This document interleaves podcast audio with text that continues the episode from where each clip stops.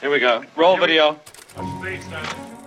I think anybody creating something new must have an adventure. It's not cinema, it's something else. My advice to a young filmmaker is to make a movie every week. The whole bag of movies can be learned in about a day and a half. But suspense is essentially an emotional process. You gotta, you gotta, you got to make films. You got to make it and get it seen. Cinema for me is a world of when I dream.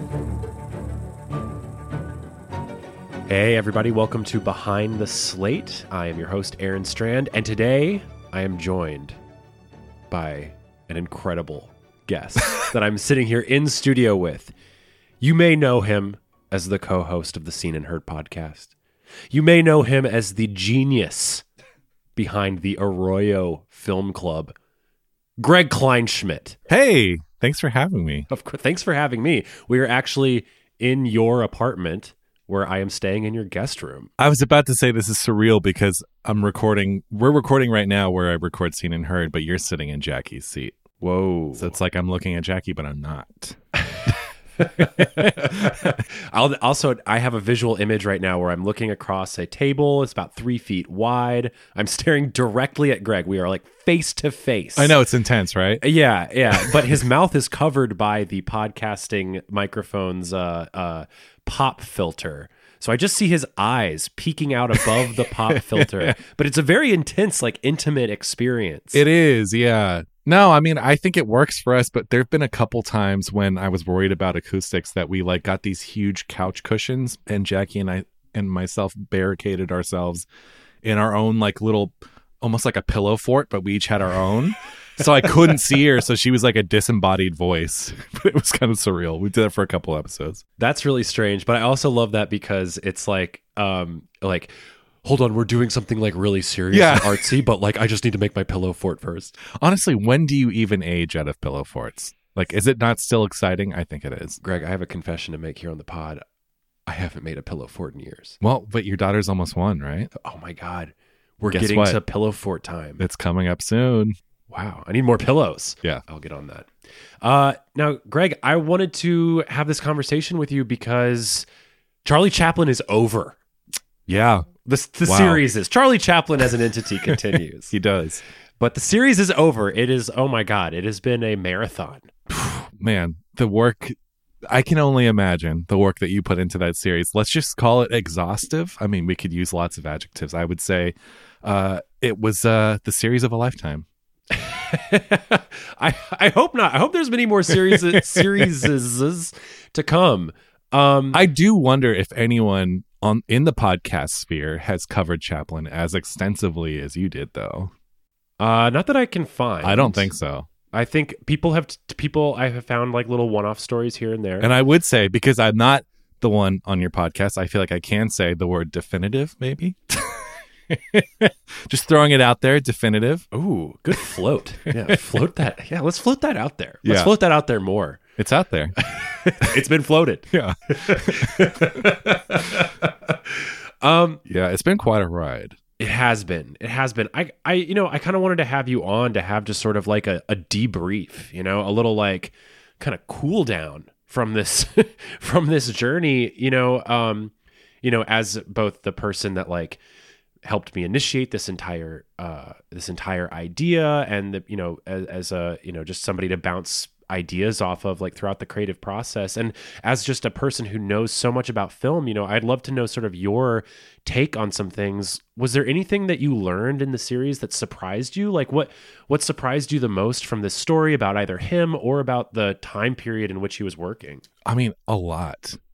Uh, a lot surprised me and a lot I didn't know beforehand. Um, th- I feel like Chaplin is one of those people where his story is kind of notorious just because of several factors, right? It's like the young brides, it's like his sort of attitude about his own work and his moodiness, his overall moodiness, of which I had a clue to before, but listening to your series, it's like paints this full picture. I would say the, I, get, I mean, what what was I most surprised about? I guess it was sort of like his. I didn't know how young. His first wife was sixteen, right? Uh she was 17 Mildred? 16, 16 when they met 17 when they married My God, yeah, yeah. mildred harris Yeah, I, I mean that whole the saga of her like not being pregnant, like marrying her under the guise of like being pregnant or something, and like I just and then she actually was pregnant. So it's really str- the timeline is like really strange. So yeah, so she goes to the press. her and her mother go to the press first and announce that she's pregnant after months of speculation of their dating. Right. Which like the fact that that even like wasn't even a, like a problem brought up in the press is like a whole other issue. But then she announces that she pr- is pregnant to more or less kind of like, you know, corner Chaplin into this marriage. And uh and then yeah, and then it is revealed about a month later like during a fight that they're having that she isn't pregnant. And we just don't know the details. We don't know if it's um uh, if she lied about the pregnancy, if there was a miscarriage, like what happened there. We just don't have any source material. But then she gives birth to their son that passed away right after he was born from birth defects. She gives birth to him like eight and a half months later. Yeah, how does that? So then it's like, is was she pregnant at the time of the fight? And like, the timelines are very confused. We're doing the best we can with like the material that we had, and um, one other kind of tragic twist to that whole story that I didn't even add in is that after this terrible fight that they had together, Mildred um, leaves the production that she's working on and goes into a sanitarium type situation Wow. with a nervous breakdown where she is given all these narcotic drugs to like calm her and this is total speculation on a historian's part but some people think that it was those that exposure to drugs that might have led to the birth defects that then right. killed their son. So it's just like tragic, tragic decisions, tragic circumstances just like build up on top of each other. Wow. Um, which seems to be like Chaplin's entire kind of story throughout the tw- decade of the 20s. Yeah. No, it, I mean it, it's insane. I think anyone that sort of watches his films for the first time, because they are comedies, and because the tramp, for the most part, right, is this sweet, lovable character for the most part. Yeah. Um, it's just it's so bizarre, and I think too when you see photos of him in real life, not as the tramp. Um, you, you see photos of him like at Hearst Castle or something, and it's like he was so dapper and like he's just like the image of a 1920s, 1930s like suave Hollywood type. Right. And it's just so bizarre, like to hear him talk with his, like it, he just, you know, such such an eloquent voice, and just to learn all this stuff, like all this very torrid stuff about his past, is just like, like it almost doesn't fit, right? Like it's like what? Absolutely. Let me ask you this.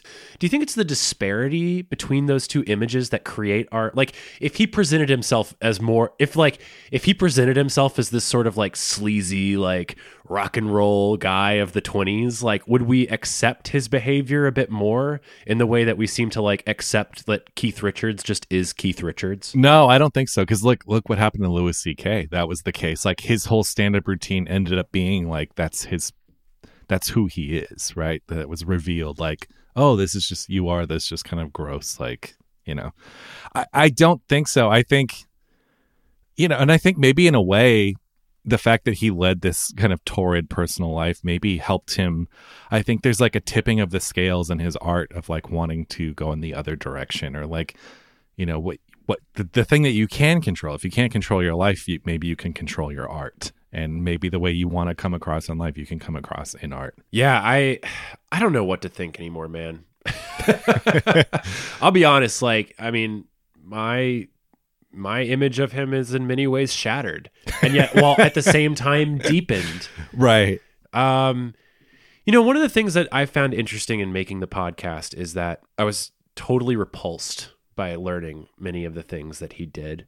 And yet in making the show was able to find some sort of like just on a personal level kind of like coming to terms with it to the point where like I can enjoy his movies like going forward. But I think it, that was a direct product of kind of like sitting for hours and hours like going through these stories and um you know in this sort of like fast in in our modern culture where we digest and consume content at such a voracious rate and we're expected to make moral judgments on people like kind of in a split second like in the space of like reading a tweet where we need to decide like am i ever going to watch this sh- this comedian again? You know? Yeah.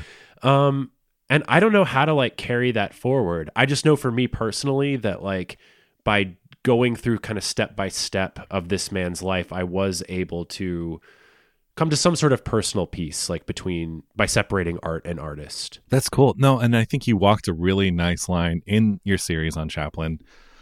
Look, this stuff is complicated, and I do think in this day and age, we put so much emphasis on the knee jerk reaction. Like you have to have an opinion, and you have to have it now. right And some things you just have to sit with for a while. And the world, the art world, is full of problematic people. And obviously, there's different degrees of everything. There's different scales of debauchery.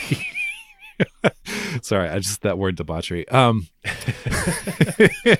and it's like each case is its own thing. And um, yeah, I just you know it's a delicate line when dealing with someone like Chaplin, who again just was not the uh, you know the kindest person in the world. Um, and you just you did a great job with that. Yeah anything else anything any other kind of like details that jumped out to you also did you hear a door close Yes, I think that was the ghost. some hollywood starlet had lived in this apartment and hung herself because she didn't book A Chaplin movie, and she hears us talking about Chaplin. Oh God. um. So I wanted to ask: Is there any anything else like jumped out to you? So Um, the whole exile part, again, you, I knew about that before, but it's I didn't know that it was like as intense as it was, and I didn't know that it. I thought it was in my mind. It was like for a year or something like that. I just didn't know that it was like to that extent. dude, it's so crazy. There's literally a report of I think a showing of Limelight in a theater in Ohio where the crowd had a riot in the movie theater and like pulled up chairs and like were throwing them at the screen. I'm sure it was, you know, somewhat staged to like demonstrate their outrage at a Chaplin movie.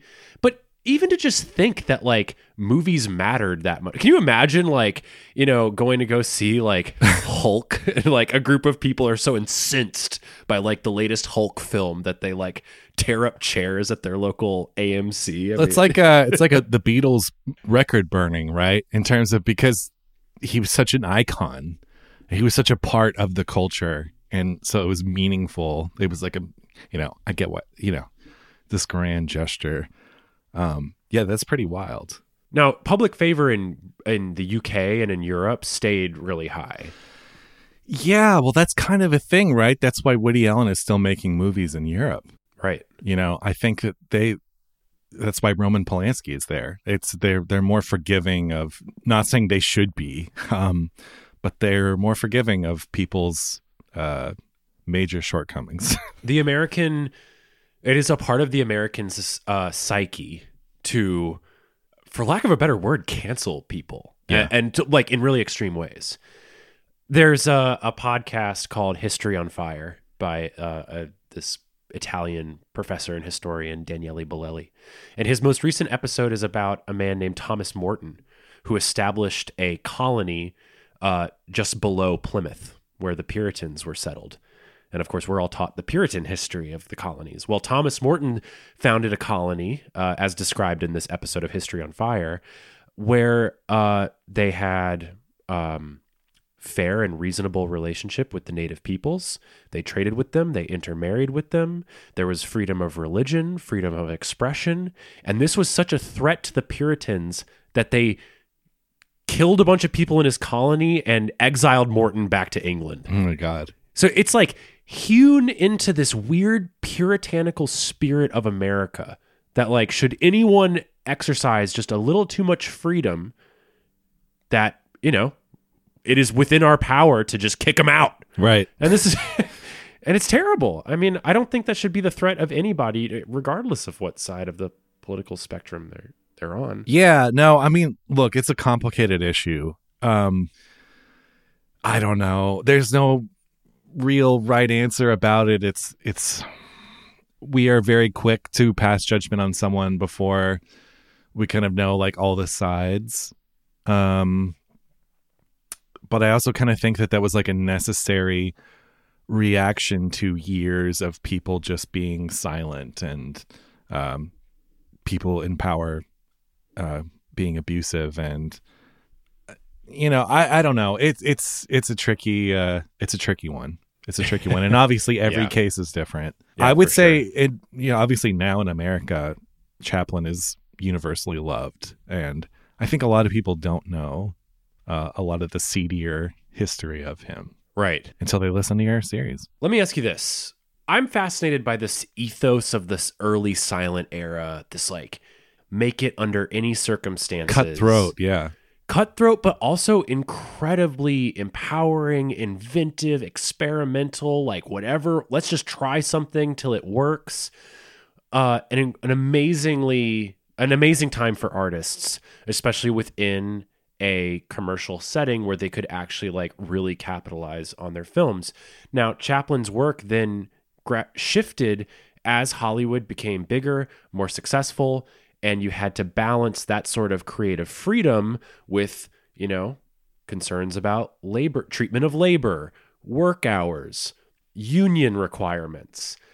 What do you think that we can take from the ethos of the silent era and how do we balance it with you know these other kind of practical concerns of industry that are intrinsically tied with movie making I think it's look, the silent era for not just comedy but film in general, it was so it was such a flowering decade. Like film is still this relatively new medium. I mean, honestly pretty brand new.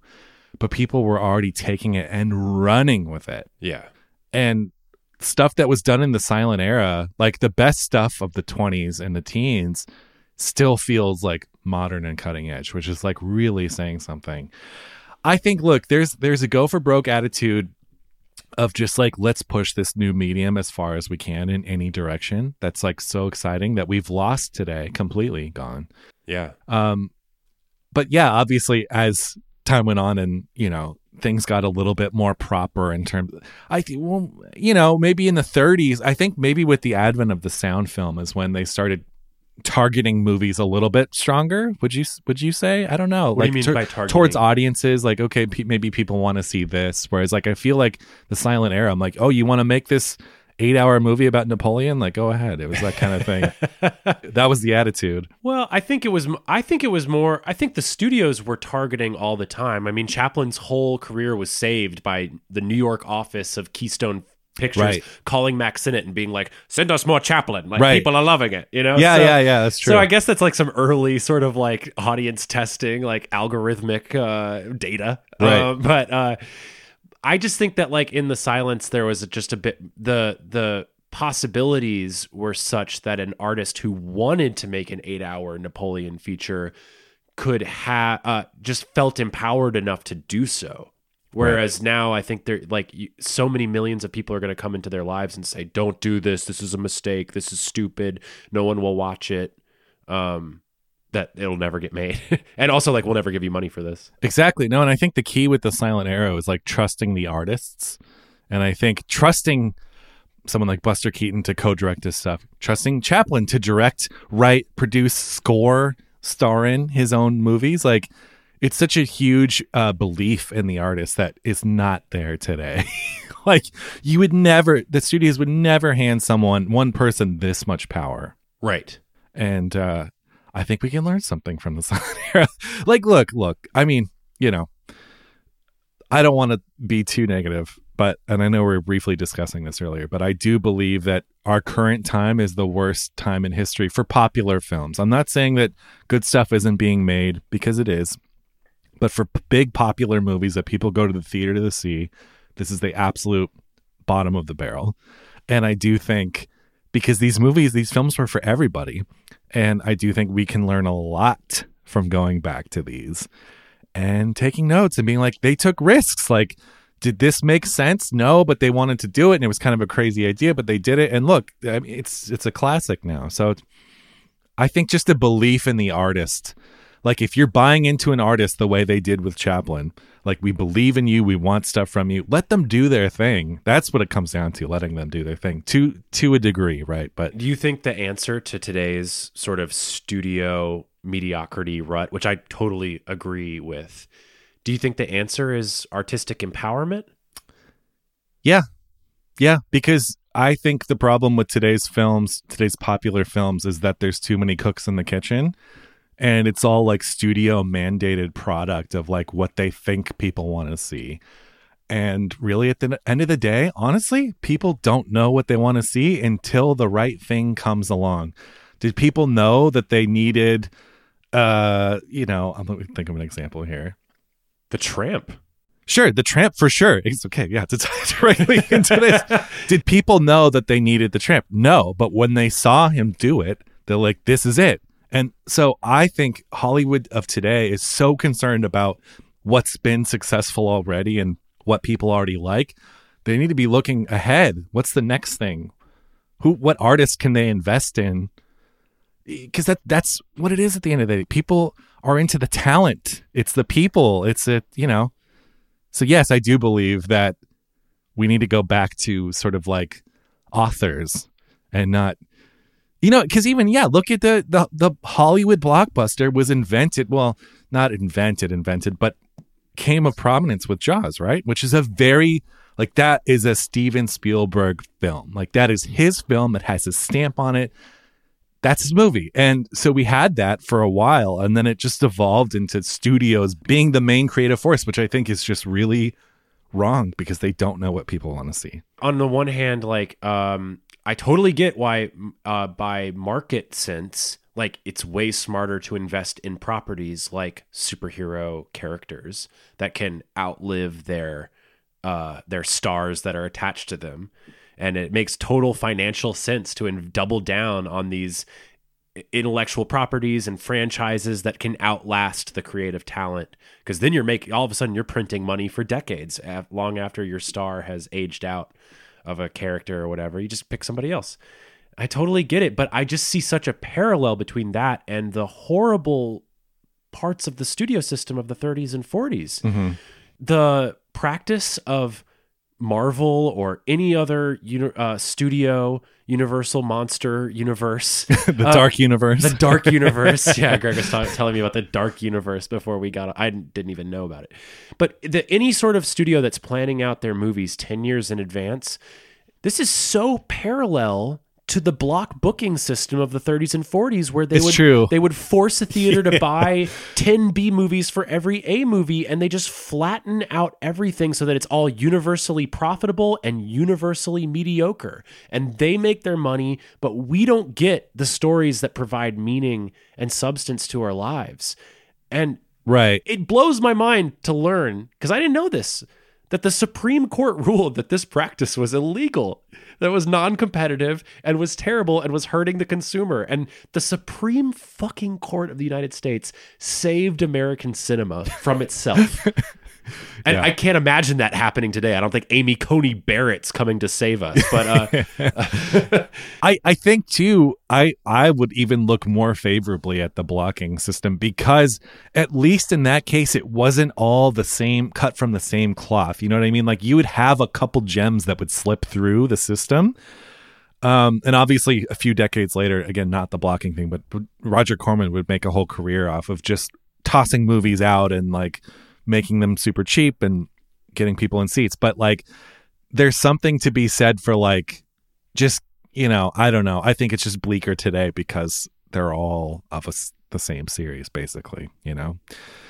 And uh, also how seriously they take them today versus in the 30s and 40s where they're like yeah we know this is a b movie like you know? But today it's like no this is like the height of entertainment and the dollar amount associated with them like defines it, right? Yes, like exactly. you can't attempt a blockbuster movie without this huge sum of money. because who would think even going going back to what i was saying for a second because i just had a clearer train of thought look at all of our the franchises now that we're like hanging on to and reviving and keeping going they were all gambles star wars was a gamble back to the future is a gamble look look at that story yeah a kid like goes back in time to like make sure his parents stay together. Like it's a whole like that doesn't have blockbuster written on it, but they were all gambles. Yeah. And that's the only way. Sure, it, you, you're gonna have a few misses, right? Like not all of them are gonna be great, but when you give people that chance to like go out on a limb and do something a little bit different, that's how you get your aliens, your Jaws, your Back to the Future. Like that's how that that's where that stuff comes from. I'm so worried about the next 20 the next 10 to 20 years of filmmaking.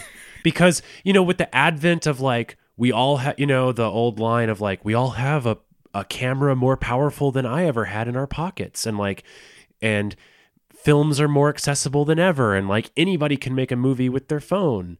And it seemed to have this promise of this gold, next golden age of independent filmmaking but I'm not seeing it. And I think in many ways it's like the it's in some ways it's the opposite of the block booking conundrum where studios would buy out an entire theater and then an independent producer couldn't get their film on screen. Instead there's just so much content that like no one even knows where to turn. Yeah. There's such a glut.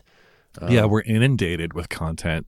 I don't even like the word content, but that's what it is. That's what it's become. I do think that that's where a quote unquote tastemaker, a quote unquote produce producerial touch is so important because on the other side, like I look at what Netflix is doing, which seems to have echoes of artistic empowerment, and everything is also like universally mediocre there too. Yeah. because artists need feedback. Artists need uh, producers to kind Yeah. of keep them in line. They need feed, uh, uh, someone to tell them, like, uh, you know, to help them craft their stories because it's just a, a monster that like is so hard for one person to do that that producerial oversight is critical. Yeah. I think that's where you really see HBO succeeding, like because they are so rigid with like their expectations of prestige content.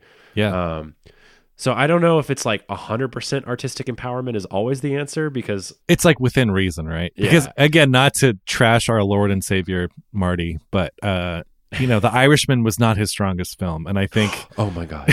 you know they gave him carte blanche. They were like, yes, yes, whatever, whatever, and I think that that can be harmful too. As a filmmaker, as an artist in any medium, I think you should have certain limitations. Um, not saying that they should be giving him notes necessarily, but no, maybe not 250 million for that. Maybe you only get 150 or something. You know what I mean? Like you got to have something in place. It is why Lars von Trier's documentary The Five Obstructions is one of my favorite movies of all I haven't seen it. Oh my god, it's so awesome. It's so amazing because in the film, uh, Lars von Trier goes to uh, Jorgen Leth, his like favorite old Danish filmmaker who made the short The Perfect Human, and he says, "I'm gonna." Fund you to remake The Perfect Human five times. And each time I'm going to give you an increasing list of obstructions that you have to work around. And at this time, Jorgen Leth is like in retired. He's like living in Cuba. He like doesn't want to make movies anymore whatever and he just like accepts the challenge because he like it's like a payday for him and he starts making movies with all the his first obstructions are like you have to remake the movie in Cuba. No shot can last longer than like 20 frames or something like that. It's like some crazy short time Wow. period. And so and so with each you see with each set of obstructions and each time he has to remake the movie, he's so excited by like figuring out around the limitations that really it's a story about a young energetic filmmaker coming and re-inspiring his hero and like re-gifting him the spirit of artistic innovation by accepting limitations on your work. And I find this like so inspiring both as an artist and filmmaker myself who has to like accept a lot of limitations in my filmmaking, but I see it all the time. It's why I think Following is Christopher Nolan's best film. I think Christopher Nolan should get a $6,000 budget from here on out. no more $200 million, no more $50 million. You get 6000 because you made it work once and it was honestly your best movie. I completely agree with you though. I think any for any person, carte blanche is just dang it's not, not it's artistically dangerous. I think it's you know the line in Willy Wonka at the end when Charlie's on the glass elevator and Willy Wonka says to him, "Do you know what happened to the kid who suddenly got everything he always wanted? He lived happily ever after." That's a little bullshit.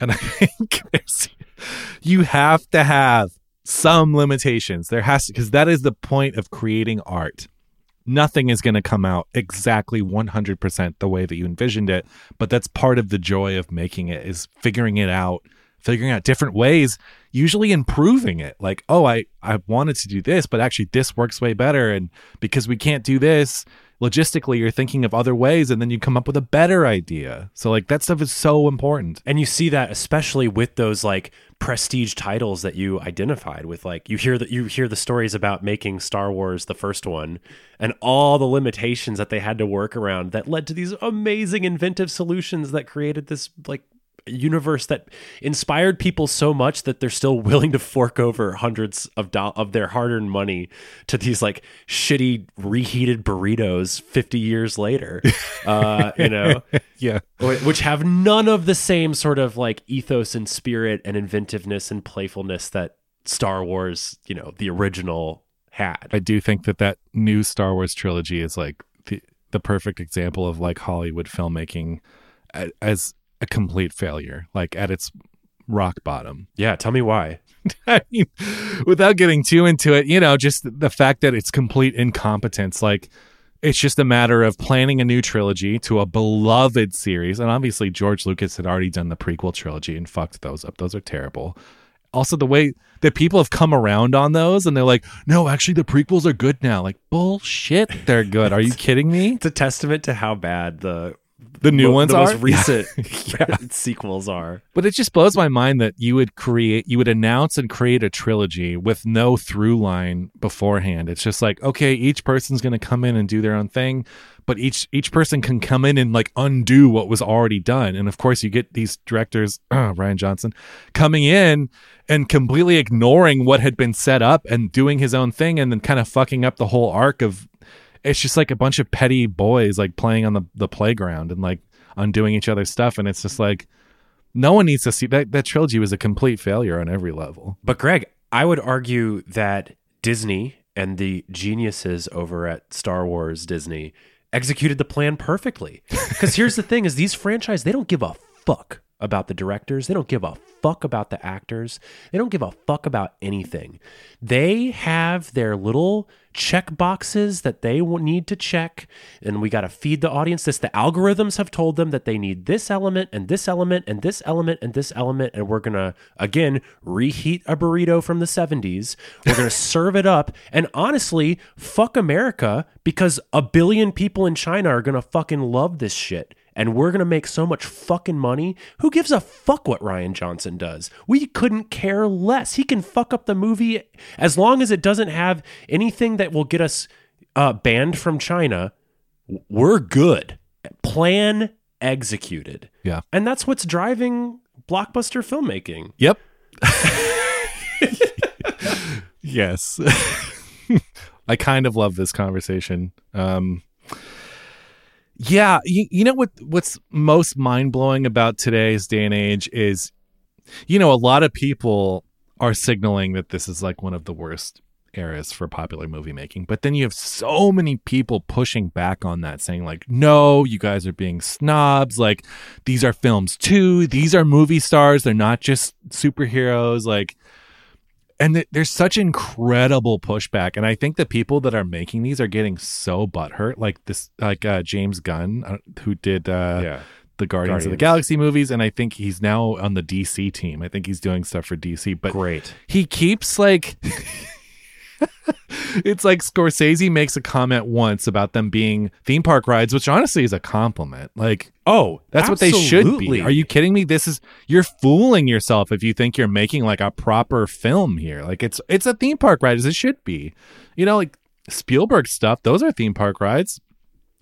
And they're great. Like it's okay. It's not a bad word, but like Scorsese says this one thing, and James Gunn just keeps periodically getting butthurt about it, and like keeps bringing it up, like goddamn, like Scorsese, like we're making real movies, okay? Fuck, like Yeah, and the actors are all falling in line too of like, well, I'm not just a character, like I'm really bringing my artistic take. And like you know, thou dost protest too much, I say. I mean, the like the defensiveness from these uh, people uh I I think really belies the that they know what's happening in some sense.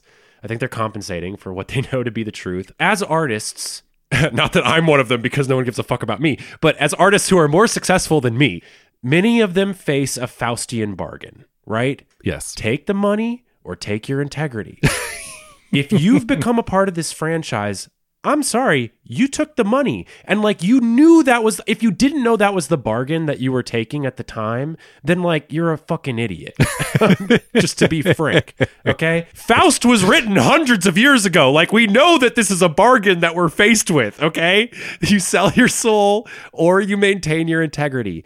And so to defend it and try to spin it that it's something else is intellectually insulting to all of us. And I think you're totally right. Like saying something is an amusement park ride and it's not cinema is a generous statement. Yes. Amusement park rides are awesome and I don't personally like them, but I respect they exist and that like they take a lot of technical skill to execute and for no one to die in. And we all understand that it takes a huge financial investment and a lot of people riding them to make them functional. We are pro theme park rides. Yes. But like no theme park ride is ever going to deliver a uh, uh, insight of the human soul that might like bring tears to your eyes. Yeah. It just won't. That's not what they're designed for, and that's okay. Right. Um, and there's room at a cinema for all options. Exactly. But right now, we aren't seeing those options. You know, it's intellectual dishonesty to try to claim that Thor Ragnarok is the same as as uh, as cries and whispers. I mean, come on. Yes. And look, these people that are claiming they're playing dumb about the word cinema, or they're like, "Oh, you're using the word cinema like you're a pretentious asshole who has his head up his ass." That's that's so wrong. Like, guys, look, there's a difference between a proper film and a and a movie. And again, not to sound pretentious, but there's stuff that's made for entertainment, and that stuff can be great too.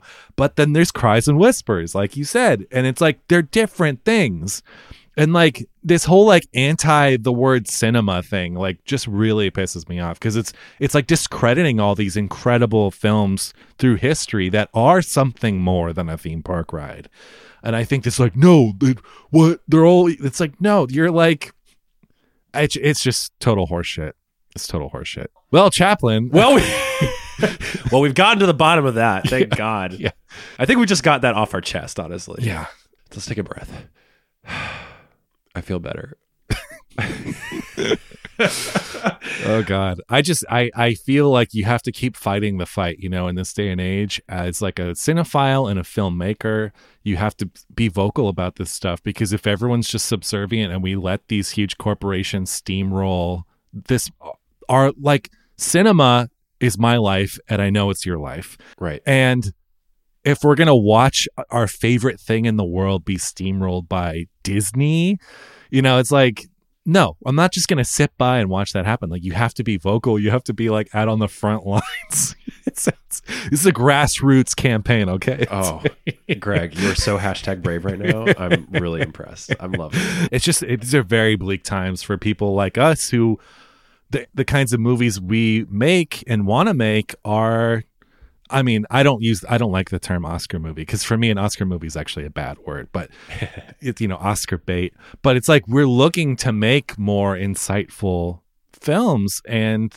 there's not the seeing these articles constantly about how there's no room for those anymore and stuff. It's like really disheartening. Well, what do you think is the problem? Do you think it's that people aren't being offered movies that speak to them, or are audiences just like over that type of pastime? Um, like, is there a way to get people back to the theater, or do you think that the uh, uh, cinema in the future has to go more niche? You know, catering to people who are sort of like already on board.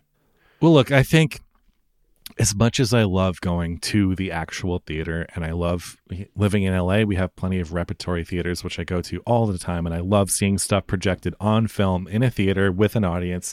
But I, I've accepted the fact that my any films I make in the future might not be theatrical. And, and I'm okay with that. I think that's one thing like theaters you know, as most people are predicting, theaters will be for the huge movies. And that's sad, but people still need to fund these, you know, the other films. Film is gone, theaters are dying, like all that stuff. But, you know, the kinds of movies we make, we still need to have the whole buffet. Like we can't just have the desserts. Because I refuse to believe that society is just dumber now than they were like 30 years ago. I refuse to believe that because I don't think people are dumber. but we're all buying into this like like kid stuff this like kid these kid movies and like but the, the worst part about it is they're like dressed up for adults it's like no it's adults but it's like no it's a kids film like it's okay but it's a kids film Yeah. there's nothing adult about this Well, what do you have to say about the the you know the kind of opinion that like, well, those movies do exist. They're just TV shows now. They're HBO shows. Well, I hate that because uh, because a film's a film, right? And I I know we share similar opinions on on TV. I love a great TV show. But I think a lot of stuff because we're in such a TV age, I think a lot of stuff is pitched as a film and the people go, "Okay, but can you make it a series?" And people are like, "Well, if that's the only way I'm going to get it made, sure, I'll do a series." And then they don't have the material to withstand 5 seasons of a series or whatever. So I'm a big fan of limited series. Like that's a thing. That's a thing. Uh, but my favorite form is still just the film. The the feature film is like so pure.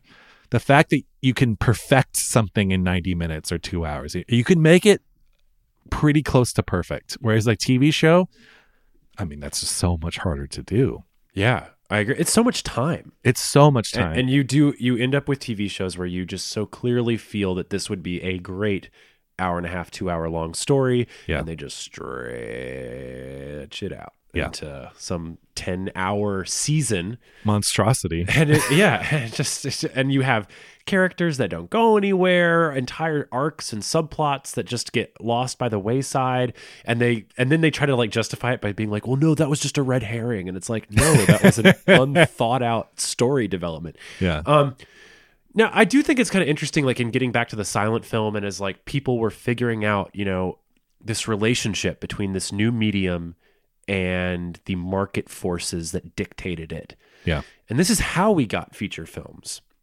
You know, because at the, at first everything was shorts. You know, at first that was limited by uh, just mechanical means. You know, it was just easier to make one reel of film, and you handed the one reel to the projectionist, and he puts on the one reel, and you have a ten minute short, and that's that's your one reeler, right? Yeah. And um, uh, but you know, Chaplin's sort of jump to features, I think, is really interesting. That um, you know, he was recognizing that drama features were becoming a thing, and it is also a byproduct of mechanical developments of the 20s where people had more leisure time and like they wanted to spend 2 hours of their day watching a movie that was valuable to them you know and so it's it's like I don't think that the the feature film as we've come to know it existed in some sort of platonic ideal. You know, it was dictated by market forces just like anything else. And I do wonder if the market and the distribution models and the streaming services of which people are using do make that like true 2-hour storytelling just kind of not modern at the moment you know Right. I, I I- i'm kind of conflicted because i love two hour stories but i also see how like in some ways they don't fit into our modern lives which is really depressing. well, because everything is meant to be uh, binged. You know, it's everything. But it's so funny because these same people that are binging stuff now wouldn't sit down for a two-hour movie. Like they don't sit down for two-hour movies. Like, oh, it's too long, or two and a half hours. Like, oh, that movie's so long. But they'll watch six hours consecutive of a TV series. So it's like, what's the problem? I think they're just like having an out every hour, every 45 minutes. Like, okay, I could stop here. No, I'm going to keep going. Whereas a film doesn't give you the out. You're in it and then you're in it for the whole thing and then it lets you out at the end. yeah my wife is a big television watcher and i do think that that option that out option is like really important to getting her commitment and then she will consistently watch like Yeah. a lot of tv Same with my wife. but I think that also we can credit um, a dramatic element, which is that like as part of those outs, these TV shows are also delivering dramatic cliffhangers and dramatic questions at very specific intervals. And whereas older, uh, you know, especially sort of more artsy films, were asking an audience to sort of sit patiently and wait for a uh, a climax, you know, an hour and a half or two hours in, that we as modern storytellers could learn a lot um, from sort of that expectation of uh, not like cliffhangers per se, but these you know real dramatic question moments, real kind of like act act turning shifts that keep you involved with just the simple the simple human because I think all these problems can be solved, all these uh, questions can be answered if you just get an audience to be interested in what happens next. Yeah. If you can get an audience to ask that question, like you've got them, you won.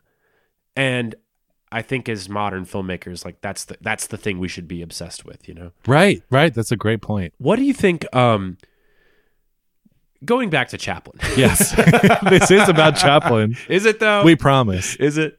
Um, what do you think we can learn from Chaplin's career? If there's any lessons to be gained, either on the personal side or the professional side. I think going from the professional side, I think Chaplin did pioneer a, a certain kind of film. I think Chaplin, it's obvious that Chaplin's influences, you can't even, it's immeasurable. It's monumental. But like his mastery of the, I don't like this word, but dramedy, the way that he was able to bring levity to these comedies, right? He starts off doing the one reelers, his first couple movies, and then he brings in this very real, very human, kind of bittersweet melancholy to a lot of his stuff. And that is still that model is like we still use that today. and Oh, I think he was the pioneer of that kind of film. And it's like very it's very Chaplin. And like can you think of an example before like maybe The Kid? Uh that kind of balanced comedy and drama that in that way, Not in film. Right? In film. I mean, he's definitely building on traditions from the English music hall. Right. He's building on like older traditions of English comedy that like had you know he, his old boss Fred Karno was like, oh, if you have this comedic sketch and then you give the character this like silent beat, which he called wistful moments. Then it will actually make people laugh more because they've empathized with the character, Right. right? Like this was his personal revelation. I'm sure it was done in the English theater tradition long before then. But in film, no. And it's like we would not have The Office No. without Charlie Chaplin. I mean, I'm sure someone else would come along and like have invented the same basic beat because I think it's intrinsically human. But he got there first in film. he got there first, and I think you can see so many elements from Chaplin's work that are more uh, uh, prevalent today than at any other time because we are still uh, in kind of the tail end of like the dramedy boom. yeah. Um, I mean, whether it's those single camera comedies of the 2000s and 2010s, or, you know, getting a little more modern with like Fleabag and like all this sort of stuff of like this, you know, the sad clown character who's like willing to like look directly at the camera and it- all go it goes right back to 1918 Yeah. and uh, Charlie Chaplin, which was just mind blowing. Yeah, it really is. And we're talking right now, uh, we're recording this in Pasadena, California, which is actually just a couple miles from the bridge that's in the kid. I think it's called the oh boy. I don't remember what it's called. Arroyo Seco Bridge or something like that. Oh my god. What's it? I'm Googling and I hit the wrong thing and I typed in Arroyo Sex and hit go on Google. What is coming up? I didn't even look at the results. Arroyo Seco Bridge. Oh no no, sorry. It's called the Colorado Street Bridge. It's not as fun. It's not as fun. I wish it was called the Arroyo Seco Bridge. I agree, But that's okay. Colorado Street Bridge. It's a gorgeous bridge. but no no. I I completely agree. I mean, he's the blueprint for as far as films are concerned. Chaplin is the blueprint for a certain type of film. It you know it feel, it warms my heart to hear you talk about Charlie Chaplin in such terms because I couldn't help but notice a certain Buster Keaton poster hanging above your kitchen sink, Yeah. which is one of the many beautiful posters that Greg has Oh, in his thanks. apartment. It's actually like it's it's incredibly gorgeous. But you are a big Buster Keaton fan, aren't you? Yes. So it begs the question: Charlie or Buster? Look, look. I'll say it this way, okay? Okay. My introduction to silent comedy was like Modern Times and The Kid and The Gold Rush. The Gold Rush, I think The Gold Rush and The Kid are my favorite Chaplin movies. I kind of like the earlier ones better because they're this kind of ties into the Buster Keaton thing. They're a little more compact and they're not as indulgent as something like even modern times i feel like goes on a little too long and it's great dictator too great film but there's some fat on it you know there's they could have trimmed a little from the Great Dictator. And then moving through, I don't Limelight. I don't love Limelight either. I think Limelight is starting to get like pretty indulgent at that point. I I don't know that they necessarily need to be pitted against each other. I'd also throw Harold Lloyd's name in the ring. I can see you rolling your eyes over there. Um, Born a third and stayed a third. but I would argue that Lloyd's stuff is like when he was great, he was really great.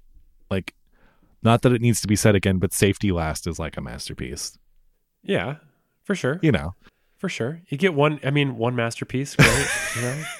Chaplin had like 20, but So Okay. my thing with Buster Keaton, so I, I don't necessarily like to get in and like, you know, although Jackie and I do this a lot on the podcast, like pick one over the other because it just you know makes for good uh content. But yeah, look, I would pick Buster Keaton because here's here's the thing. This is so bizarre to me, but I like Buster Keaton's economy of storytelling.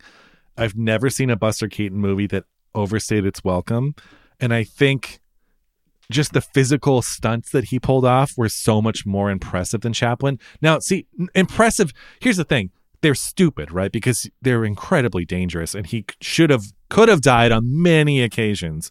Chaplin's stunts are not as like death-defying. Chaplin has this easier charm and swagger, but there's something about Buster Keaton that feels slightly more modern. I think the mu- like Charlie Cha- um, Buster Keaton just kind of raising an eyebrow or something. Like there's a certain kind of there's a deadpan delivery to Buster Keaton that feels slightly more modern than Chaplin. Although Chaplin is timeless, the Tramp is timeless. So I'm like contradicting myself, but there's something about Buster Keaton where he doesn't really he doesn't have the heart. Okay, the heart is not there. So I, I accept that. But what you get instead is compact, incredible storytelling. I do think that The General is the greatest silent comedy of all time. And even though here's the thing, it, it's it's not just a great silent comedy. It's probably also the greatest silent adventure film ever made, action film ever made. Like and it, not just silent, but it's one of the best action movies ever. The General. Like everything we have today came from the general in terms of like the way he cuts those chases with the train and everything. You're giving me like right now. But no, it's the general is staggering in a way that like that to me is more impressive than any single Chaplin film. wow. wow. Uh, that's great. No, I'm, I'm, you know, I'm glad you indulged me in this, in this exercise, and that, you know, by the end there, you really said it with your chest that, that the general is just the best. And uh, I hear you. Uh, before I like launch into my vociferous defense of Chaplin, uh, it's not even a defense because I don't have anything to defend. He's just better. Uh, I will tell you a fun story though about the general. Uh, so obviously, I'm, you know, I'm from the South, and my both my family parents' families are from the South, which means you discover some unsavory things from your past. Right. And one of the uh, interesting, like little si- uh, side tracks is um, my mother and grandmother were contacted by a uh, a small city in northwest Georgia. They genealogically discovered that a distant relative of ours was a Confederate soldier who stopped helped to stop the actual great train robbery that the general was based on. Wow. He was one of the southern guys who like ran down the Union soldiers that stole the train So it's in your blood. and stopped them. Yeah, and then so, but my mother and grandmother were invited to a town to accept a like a a, a plaque uh, in honor of our relative that we didn't know existed. Of course, when they get there, they realize, and both my mother and grandmother are very liberal ladies. They realize it's this big like Confederate, Oh you know, my like, God. like daughters of the Confederacy like celebration, and that they were celebrating, you know, his Confederate courage, and they were like, "Oh God, like thank you." Oh, man, but like they'd already showed up; it was too late. yeah, So yeah, my mom has this uh, certificate somewhere in the basement. that's great. I love that. um, so listen, I I will grant you that Keaton's stunts are incredible. Absolutely. The best stunts. He's got the best stunts. He's got great stunts. You know, some people like Tom Cruise over Marlon Brando, and I get that. Some people like Michael Bay oh, over Oh, boy. over Ingmar Bergman, and that's fine. There's nothing wrong with that. um, I just think that like and I, I, I actually I do what you brought up about Keaton being more modern. I think is dead on. You know, in modern acting, we expect actors to be so minimal, so minimalist that even those like prestige performances of the 70s can often feel overplayed in a way because everything is so down, so deadpan. And that I think we can definitely trace back to Keaton, whereas Chaplin, you know, even though he was a true believer in like naturalistic performance style, which I think is why his comedy still works to this day, you can probably make a more direct tie to some of those like, you know, performances of a of a bygone era that were a bit bigger. Mhm. Um, but I just, but I do think that there's something lost there. That dramedy aspect, that pathos that comes with the laughter that Chaplin like genuinely brings out in the emotion is nowhere near Keaton. I know. He doesn't he doesn't bring any of it in. And while his stunts are visually impressive and of course they, he did it in real life and it adds this element of real danger and they're super exciting, I don't think that the films operate on the multi-level um I agree. complexity that Chaplin is, Yeah. is doing. You know, the other thing that I would just say is that, like, look, Chaplin was there first, and Chaplin was there long after. It's I mean, true. Keaton had like a nine year run, an eight year run, whereas Chaplin's making films from 1914 to the 1970s. Yeah. I mean, this is just like his and like was were they all masterpieces? No, but a shocking amount were. That level of deliverability and sustainability is beyond impressive, uh, I think. And I, I think his highs were higher. I, I get why uh, you say that the, the General is the greatest action silent film of all time. And I know Orson Welles has that quote about it being Oh, that's right. maybe the best war film of all time, maybe the best film of all time. But I think The Gold Rush is a better action film. Do you? I do. It's so funny because on paper, I would like Chaplin more because he has the pathos. But for some weird reason, I just gravitate more towards Buster Keaton. And you know what it might have to do with? I've been watching Charlie Chaplin movies for longer than I have Buster Keaton. So Buster Keaton is newer to me. Like I saw Modern Times as a teenager and I saw uh, The General in my 20s. So I just feel like there's a certain like I don't know, there's still like a freshness to Buster Keaton for me. And um yeah, it's it's it's not even just the general too. It's um Steamboat Bill Jr. and it's uh the navigator. Like there's just and they're all they all come in at a really brisk runtime. I think even like the general's like an hour long or something It is. and there's I know the kid is the same way and stuff. I think maybe the gold rush is, but there's just something to be said for getting you in and out really quick. I sound I sound like such a huckster right now. You get in, you get out, you get thrills, and then you leave, and you don't have to think about it afterwards. I don't know. You know too what it is is uh, the composer Carl Davis does scores for a lot of the Buster Keaton movies and I love his scores. And not saying I don't love Chaplin's scores for his own films, because I'm thinking about like the end of Modern Times or the end of City Lights and how beautiful those scores are. But I love the Carl Davis scores that he did, off, obviously way after the fact, for the Buster Keaton movies. And there's just a sense of um, I don't know. Yeah, I think I think honestly, it sounds shallow, but I think they're just more thrilling. I think that's what it is. I think they're more thrilling, and Buster Keaton's deadpan delivery just uh, that that combination just does something for me. I don't know. Yeah, I think that Keaton definitely seems like a guy I would rather hang out with. Oh, for in sure. life. Yeah. I mean, he's like, I, I. But he's like, you know, he's simpler. He seems nicer. He seems less crazy. But Chaplin is an actor, like I mean, a real actor. I'm amazed by the fact that sometimes you look at Chaplin's face and he looks like the most repulsive man I've ever laid eyes upon. I mean, like truly like disgusting. And from a different angle, he looks gorgeous. Angelic. I mean, like be yeah, and I mean, he is a true chameleon. The kind of person who's so dripping with talent. Uh un uncontainable talent, a, a true animal force Yeah. that um that there are times that because he does contain multitudes I think I might be in love with him uh, because he does are. because he contains these multitudes like a true artist, a true great artist should. He also contains all the unsavory bits. And it's very easy to like point at those things and say like, well, I don't like that. I don't like that scene. I don't like how that movie made me feel. I didn't like how this bit made me feel. I don't think what he was trying to say here was right.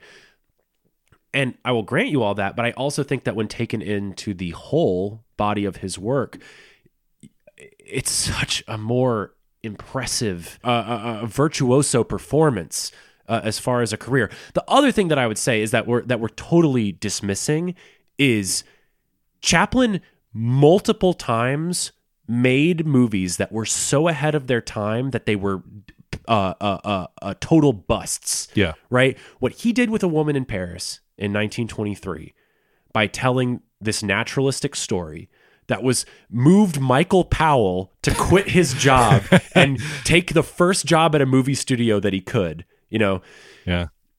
and to then go back and do it again with Monsieur Verdoux, which this uh, murderous critique of capitalism Yeah. that was also a comedy.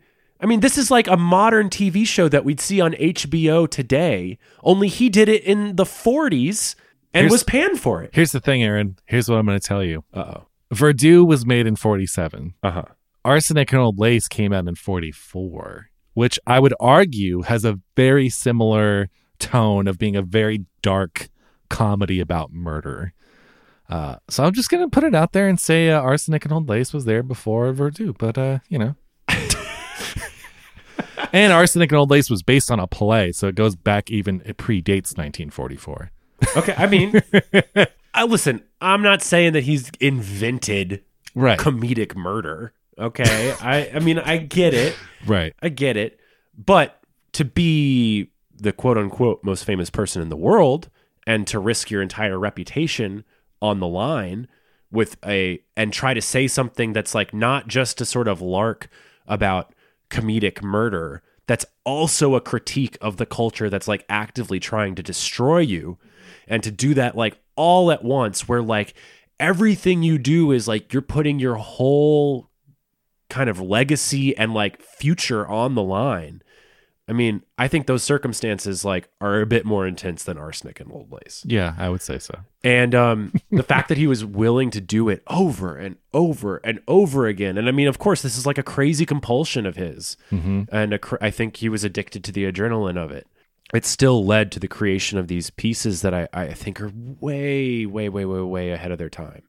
And that sort of forethought is something that I I don't think is present in the Keaton films, as wonderful as they are. Fair enough. Honestly, fair enough. It, and again, it's like I love Chaplin. It's it's just in terms of like a mood thing. Like most of the time, I'd rather watch a Buster Keaton, but I love Chaplin. Um, I'm curious. I don't remember if you said it on your show. I feel like you didn't. If you have a favorite Chaplin movie, Um, yeah, I I didn't. I um well, now's the time. uh it's City Lights. City Lights. I think City Lights, I mean, City Lights is amazing. I think that so many of the gags in City Lights and like just even just the smart little beats, it's so clearly the culmination of 20 years of work, you know. You're really that is when you're really like truly watching a master at work. He's drawing he's he's make he's pulling out gags from his old films and like reformatting them. And some people saw that and thought it was lazy. I think it's like the iterative process of an artist He's improving. who's right? improving and finding ways to like pick cherry pick the best pieces and put it all into one story. And I think City Lights is the crowning achievement of silent film. It is taking all the best elements from the first two decades of filmmaking, putting them into one cohesive story that then tops it all by delivering maybe the most beautiful ending in cinematic history. I mean, I'll give you that it's you know it's a great ending. no, I like City Lights. It's sitting on my shelf. I have most most Chaplin movies. I love City Lights, but That's not much of a. I'm sitting here in Greg's uh, studio where he literally has like hundreds of DVDs in cabinets. so to say, well, I have City Lights, it's like, yeah, you have City Lights in every other movie ever made. Uh, all in the good ones, all the good ones. No, no, yeah, it's a it's a super iconic ending. It is. You don't like the ending? No, it is. It is. What's what's your problem? I don't know. I think because I've just like seen that end so many times, which is not the movie's fault, but it's just like you always see it in reels and stuff. Again, not the movie's problem, but no, I don't. I love City Lights. It's great. It's great. It's not. It's not the general, but Yeah, we can't all just blow up a bridge. yeah, what an ending. Michael Bay loved it. Um, um oh man, yeah. Uh, I but look, the reason why that ending is so great is because it really cuts to the if we're gonna make the distinction between cinema and amusement rides, the true power of cinema is that it cuts to the it, it cuts to the core language of the human soul because whatever you're talking about, whatever the characters are talking about, is secondary to the subtextual language that we are experiencing as a viewer. And that ending is the height of subtext. I mean, that ending it com- takes place completely underneath the, you know, words, the captions that they use. that's true. It takes place completely within the limits of a, of a of a languageless perfection that was epitomized by the silent films and what the silent film stars thought was being lost by the advent of the talkies. Now, I think they were a bit blind to the fact that subtext lasted well into talkies and modern films and whatnot. But that film captures something that I think is so um, powerful about movies. I, can't think of an ending that's better. Well, it's important. I always say this is I, it's not entirely true. I don't 100% believe this, but I do think by the time the silent era ended, we had kind of already done like like there haven't been that many breakthroughs in film since the silent era. No. Like they'd already kind of done most stuff at that Yeah. point. The silent era was incredibly experimental. But yeah, no, I mean it's a great ending. I'll give you that. it's not my favorite ending ever, but it's a great it's a great one. There's a there's no denying. Do you know what your favorite ending ever besides the general would be? the general doesn't even have like a great last shot. no, Um because it's not as good of a movie. I actually can't recall. I don't know if I have like a single favorite ending ever. How does how does Temple of Doom end? Uh, not amazingly, but the rest of the film is really a plus material. Uh, honestly, one of one of my favorite endings is the ending to Annie Hall. Oh yeah. You know, I would say I like. So shoot me. I like the ending to Annie Hall more than the City Lights ending. That's not fair. It's made 40 years later. It's a com- well, it's not a completely different film, but um, it's not fair to compare them. But I mean, I would, you know, if we're just talking about things we like more, I'd probably say that. But isn't aren't so many of the same elements Yeah, in City Lights happening at the end of Annie Hall? that's true. Actually, that's true. Yeah, maybe that's why I thought of it. Yeah, I maybe it is. Maybe it is. Wow. And City Lights came how many years before it? I know, but look, some things are just uh, fine tuned over the years and get better and better. You know. That's true. That's true. That's true. That's true.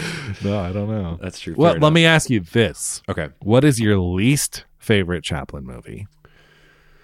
So maybe like setting aside King of New York and setting aside Countess of Hong Kong of the Iconic ones of the quote unquote like Chaplin Chaplin movies. the canon. You know, it's really really hard. Maybe not. You don't. Not that you have to dislike it, but one that's maybe just the lowest on the list. I, I think the lowest on the list would have to be the circus. Hmm. Interesting. I think the circus just because like the production was so hard.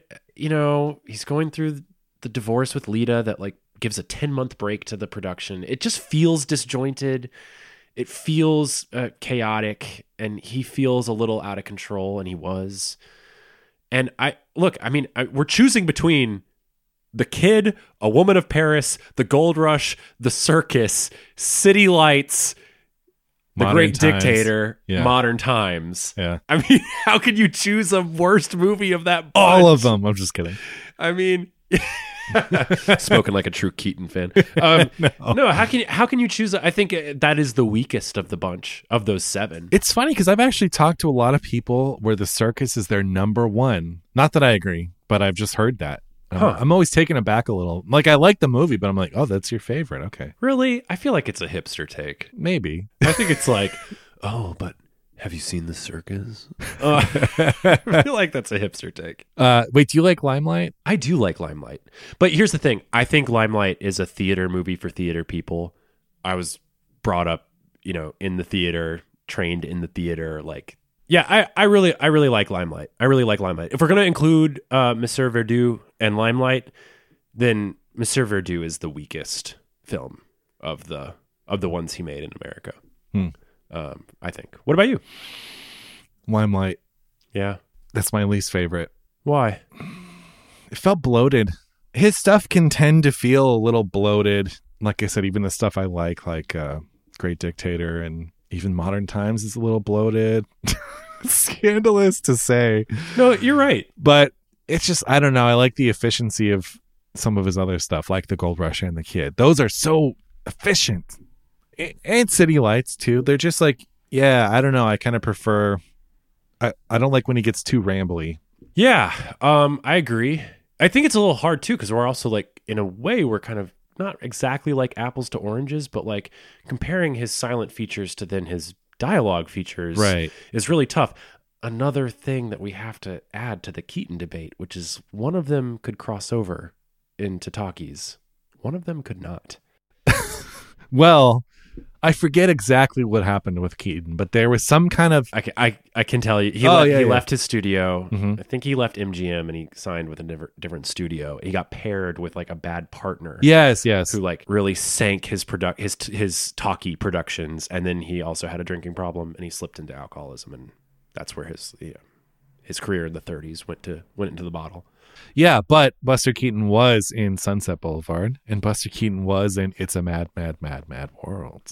And he was in limelight as That's a true. He was. player That's right. That's right. Yeah, yeah. you know taking roles from charlie chaplin Right. yeah thank Yeah. you mr chaplin i would like another um yeah i mean i chaplin's dialogue leaves something to be desired Yeah, I agree. It's it's the dialogue, it's the pacing. It's I feel like that movie was like two hours, something like that. It's just too long for a Chaplin film, I think, yeah and didn't go dark enough. Maybe it's a really sad story, and it kind of just like I feel like it's it's constantly it constantly wants to go a little bit deeper, and it doesn't quite get there. But maybe i, I should also just watch it again. I agree with your assessment. Um, it's one of those movies that like the setting and some of the like extra elements just kind of like do it for me.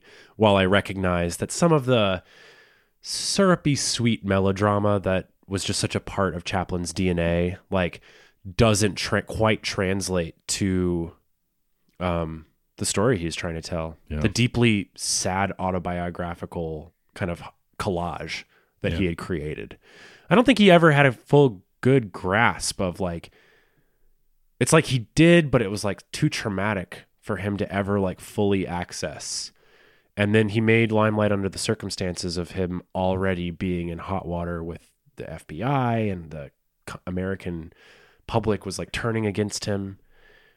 And um and I think all these things kind of like played into his mind as he made the movie and it led to like I mean who's to say that he made he he would go darker because usually his his his general tendency is to go lighter, Mhm. you know. Um, and that served him very well when dealing with subjects like cannibalism and starvation and you know deprivation and you know homelessness. But in that case, I, I agree with you. It would it would have been really interesting if he did take a darker turn. Yeah. Not the not the Keaton did. I'm not arguing that that, but uh, know. in addition to inspiring Michael Bay, he was really the, the Paul Schrader of his times. yep. Believe it or not. Okay, so we we've been talking about Chaplin and talking about Keaton, and uh, here's my, my my last question for you is like a lot of people refer to Chaplin as a genius, you know this, and this word gets thrown around Hollywood a lot to this day. What do you think genius is, and is the idea of genius even helpful, or is it just harmful? I think it's harmful. yeah, Look, anybody being called that in their lifetime, I think is kind of a recipe for disaster because how does that not go to your head? And I think too, it's so objective. Like uh, I, I just I, I I don't know the definition. I I can't provide you with a definition like what makes someone a true genius or not. I think that the extent to which he was involved with his films and every facet of production, basically, and did sort of all the heavy lifting on his own, is indicative of an incredibly talented person. But yeah, I, I do. I am wary of throwing that word around, even though I have called a couple people genius on Scene and Heard. But I don't know. What do you think? in my personal life I've like come across like real living people or like come into the orbit of people that I was like so taken by that I was like willing to call them the G word. um and mostly that just set the stage to like be deeply hurt by them. And I think the same thing applies even at a distance. You know, we call people geniuses and it's and it, there's an implicit promise in that that like they will let us down Yeah. and we will like drop them and turn our backs on them and we will grow to hate them and the cycle continues you know of Yeah. the the the the cannibalistic cycle of popular culture like keeps chugging along so i do think it's like probably like a pretty pretty strong like red flag i don't know many people that have been able to like carry that mantle and come out like somewhat sane. Maybe like Paul McCartney popped into my head for some reason of like he doesn't seem like too terrible of a person. Like maybe a bit Hopefully. of a, maybe yeah, maybe the well, yeah, the expose is coming out. Like, I don't know Paul McCartney's. I mean, although he has not maintained uh, a level of musical excellence, I think, in terms of his newer stuff. Um, I did see him for the first time earlier this year. Inc- still great in concert, but yeah, his, I mean, he hasn't made great original music in like probably at least 10 to 20 years, you know. Uh, you know, someone who maintained it until the end, David Bowie, right up until the fucking end. Oh yeah. For sure. Never lost that integrity. And a lot of people consider his last album, which was released like two days before he passed away, one of his best. Oh, it's so good. Yeah. It's so good. Although, you know what? I can't listen to it that often. Like, it's great, but like, it's just, it's so much. And it's it- intense. it's very intense. And uh, And the songs are all like over six minutes long. So Yeah. like, it's it's a tough like sit down to listen. yeah, Yeah, I think I'm with you that like overall the term genius does more harm than good, and that like I think it would be helpful to find better descriptors. I, I Um, think so too. Just like, hey, they're an amazing artist. yeah, because yeah, I think someone alive that gets that label attached to them. That's, I mean, that's how you create like a Weinstein or something. You know, that's how you create a, a tyrant, someone who thinks they're above everybody else, treats people like shit. it's placing an objective fact upon a a, a process. Yeah. and a, a constantly evolving process that can just as easily like fizzle out or consume itself or spin off into crazy land than it can produce um you know incredibly powerful pieces that inspire a lot of people that like generally inspire the term in the first place Yeah, agreed. Well said. um this has been great thank you so much for letting me into your apartment Hey, thanks for having me on. Of course, of course. We should definitely do this again. Um, got a lot of things exciting coming up. Greg, uh, real quick before we go, is there anything that you would like to plug? Yeah, check us out uh, if you don't know my podcast uh, with my co-host Jackie. It's Scene and Heard. It's seen like a movie scene, S C E N E, and uh, also run the Arroyo Film Club. And we do a weekly Zoom on Thursday evenings at 7:30 Pacific time.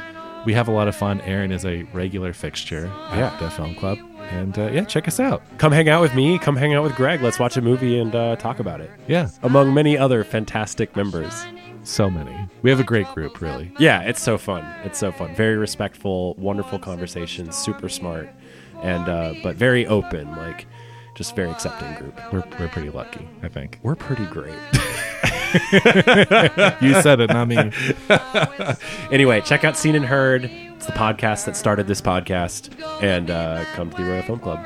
Until next week, that's a wrap. He is here with me. It's sunny weather all day.